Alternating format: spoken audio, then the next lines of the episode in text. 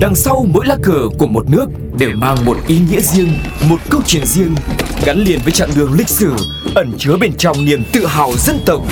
Hiểu về mỗi lá cờ là hiểu được tinh thần của mỗi đất nước, cùng nhìn rộng rãi thế giới với series Chuyện bất ngờ về những lá cờ. Hello, xin chào mừng quý vị và các bạn. Chúng ta đang quay trở lại với chuyện bất ngờ về những lá cờ. Và bây giờ xin mời quý vị và các bạn hãy cùng Phương Duyên đến với một đất nước rất là giàu có và thịnh vượng nằm trong khu vực Đông Nam Á. Đó chính là Brunei. Và nằm trong khu vực Đông Nam Á thì đây là quốc gia được mệnh danh là vương quốc Hồi giáo với vô vàng những nét văn hóa độc đáo và Brunei đang được nhiều người biết đến như là một xứ sở với sự giàu sang và yên bình, với một nền chính trị và tôn giáo ôn hòa, với những thứ đã được thiên nhiên ban tặng và tất cả đã tạo nên một Brunei rất là trù phú và vô cùng đặc sắc. Và bây giờ hãy cùng Phương Duyên tìm hiểu về lá cờ của đất nước Brunei nhé. Vân và quốc kỳ của Brunei được thiết kế theo hình chữ nhật với quốc huy màu đỏ được đặt ở trung tâm lá cờ trên nền vàng, sắc vàng bị cắt ngang bởi sọc đen và trắng. Vào năm 1906, khi còn là đất bảo hộ của Anh, thì Brunei đã chế định quốc kỳ Brunei đầu tiên, đó là lá cờ vàng hình chữ nhật.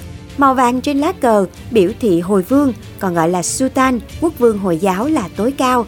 Sau đó, để kỷ niệm hai vị thân vương có công, Hồi vương đã quyết định thêm hai giải sọc đen trắng chéo trên quốc kỳ. Việc này mang ý nghĩa bày tỏ lòng thành kính, biết ơn tới hai vị thân vương có công lao với hoàng gia. Và đến năm 1959 thì khi mà Brunei đã tự trị, đã chế định bản hiến pháp đầu tiên thì hiến pháp đã quy định có hình quốc huy ở chính giữa quốc kỳ. Vào ngày 1 tháng 1 năm 1984 thì Brunei tuyên bố hoàn toàn độc lập và chính phủ quyết định sử dụng quốc kỳ này. Lá cờ có nền màu vàng đại diện cho quốc vương Brunei, mặt khác thì màu vàng ở Đông Nam Á thì cũng là màu của hoàng gia. Điều này có thể được tìm thấy trên các lá cờ khác của các chế độ quân chủ khác nhau trong khu vực, chẳng hạn như Malaysia.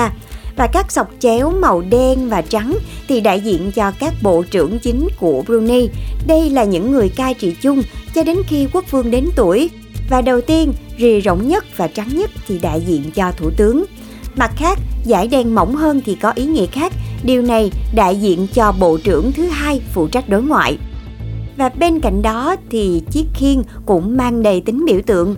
Chiếc ô hay chiếc ô hoàng gia được gọi là Payun Ubo Ubo, có vương miện đại diện cho hoàng gia. Đôi cánh hay là sa giáp sẽ có bốn chiếc lông và mỗi chiếc đại diện cho sự công bằng, yên tĩnh, thịnh vượng và hòa bình.